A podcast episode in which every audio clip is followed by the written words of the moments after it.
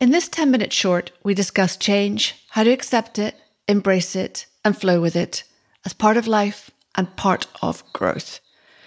My guest today has known and navigated radical change. The incredible Emma Slade was a high flying financial analyst when her life took a massive turn. She was held at gunpoint in Jakarta. Emma survived, and coming out on the other side, she went down a long road to a new way of living. Today, she is a Buddhist nun. Emma tells me about this extraordinary life changing moment, how she knew she wanted to do something meaningful with her life, and she shares with us her thoughts on handling change, making change, and finding our own unique direction in life.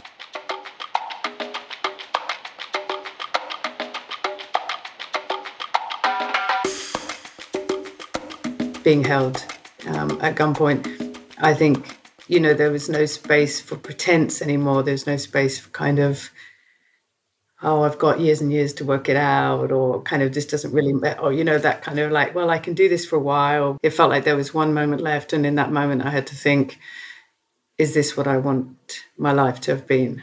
You know, remember, I was still pretty young, right? And so, you know, there's just like, no, I do not, I still want to be alive.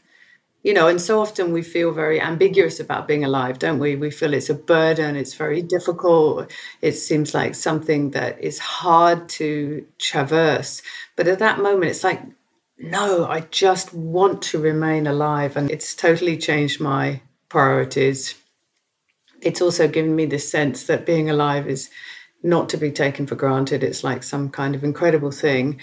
And on that basis now, what do I choose to to do? Where do I want my attention to lie? And I stumbled over yoga, which I think is the most wonderful and profound thing. Um, and probably my first experience of what what we in the West might call body, mind, spirit you know that sense of something really holistic that sense of um, something beyond surface activity or surface possessions and uh, a sense of stillness and profound states of being. So when you let something go, which takes courage, and you give yourself a space in which for something else to appear, and I was just really lucky that yoga kind of came in and held me through that period of reforming and and questioning. If it hadn't come in, I guess I could have been a bit. I could have ended up lost or in some other way, like um, disillusioned. So when you had that experience, you know, sometimes we can have a profound experience, which can be life changing at a very, very fundamental level, and then you know, mm. we're hmm. back in life, we're back in the world, we're back in our home. Yeah, uh, you know, we're back yeah. in central, wherever we are, right? And and you know, hopefully we take some of it with us, but it, we can get knocked around in that sort of real life situation. How did that stay with you? How did you help it help give continuity to that um, experience? Yeah, I guess that's where we have to hope that conditions come to support us to keep us going, isn't it? Like you say, you know, you know, you might plant a a very interesting seed and soil, but if you don't continue to water it or have sunshine for it, it will die. You know, it will it's uncared for, right? So these other things need to come in to, to help it. And I was lucky that those things came in. I think it takes time for people to become content with just uh, kind of enough uh, and not to see that as a lesser way of living or some kind of sacrifice to be comfortable with it, really comfortable with it, I think t- maybe takes time. It's, otherwise, people think it's like a, a reduced way of living, a lesser way of living. You know what I mean? But a lot of the franticness and the distractedness and the unhappiness seems to be linked to not being able to just be peacefully content with just a simple way of living, you know. Obviously, I mean, you've had a lot of change in your life. You've experienced a lot of change. Um, and you have said change requires some courage. It takes enormous courage to step into the unknown. As we know, many people fear change, although personally, I feel the essence of life implies change. You know, there is change going on all the time, right? Whether it's of our doing or not, that is actually yeah, yeah. life, yeah, perhaps mm. we could say. Um, mm. What would you mm. say to someone who, mm. you know, is fearful of navigating uncertainty into the unknown? Well, there are degrees.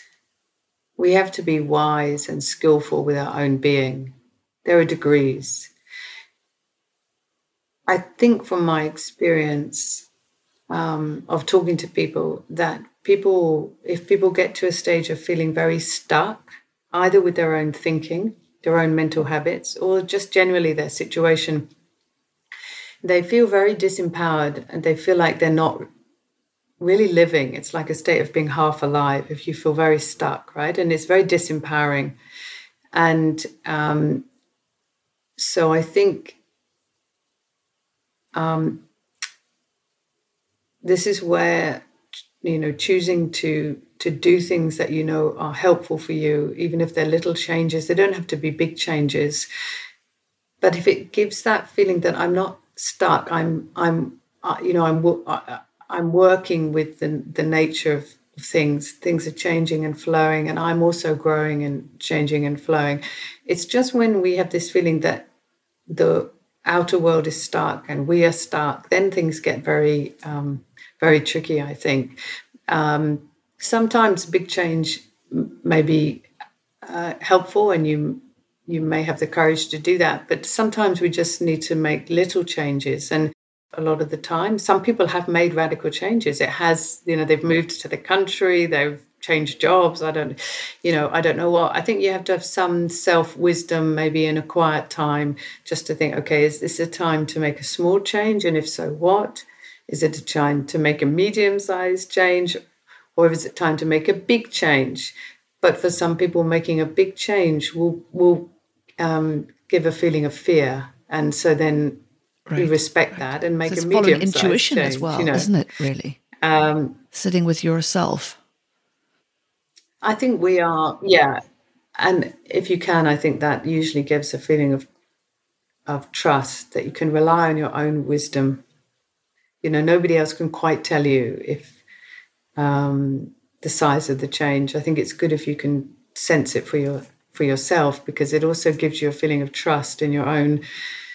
Um, you know, walking down that path that you can be your own best guide, and I think that's um, important because often we look around for find in everybody else or every book or whatever or every teacher what to do what to do um, sometimes it's better to be quiet and just think and reflect and then gently make that change how can people find their purpose today in your view yeah, I mean, there's a there's a quote by Goenka about the Buddhist teacher Goenka, Burmese teacher Goenka, about what is right livelihood, and in a way, purpose is a little bit like what is right livelihood? What is the way to live rightly in this world? You know, which is one of the eight aspects of the Noble Path. And he says, uh, if you are uh, taking activity which supports yourself, both supports yourself and is helping others, then you're living in a right way. And so we do have to have that balance, you know, both recognizing that we um, should take care of our own being in every way uh, physically, mentally, emotionally, spiritually, etc. Um, and always be helping others. And if you can get to the end of the day and think, yeah, I gently took care of myself today, I didn't um, harm myself with my anger or my speech towards others. I didn't harm myself in that way, and I helped others. Then you can rest easy knowing that. Um, I mean, that is the purpose. There is no other purpose. You know, if you, because sometimes you can search for purpose here, there, and everywhere. But I think for me, anyway, I don't know how it sounds to you, Dee, but in that simple way, I think that totally. It's it's what you said is, is, is, very beautiful area. and very simple and very profound. And I think we can overcomplicate and almost have a roadblock because we're we're looking for some bigger story. It's a life choice. It's a today choice, isn't it? It's a minute to minute walking down a certain road with a certain approach and a certain philosophy, which is intrinsic to who we are as human beings.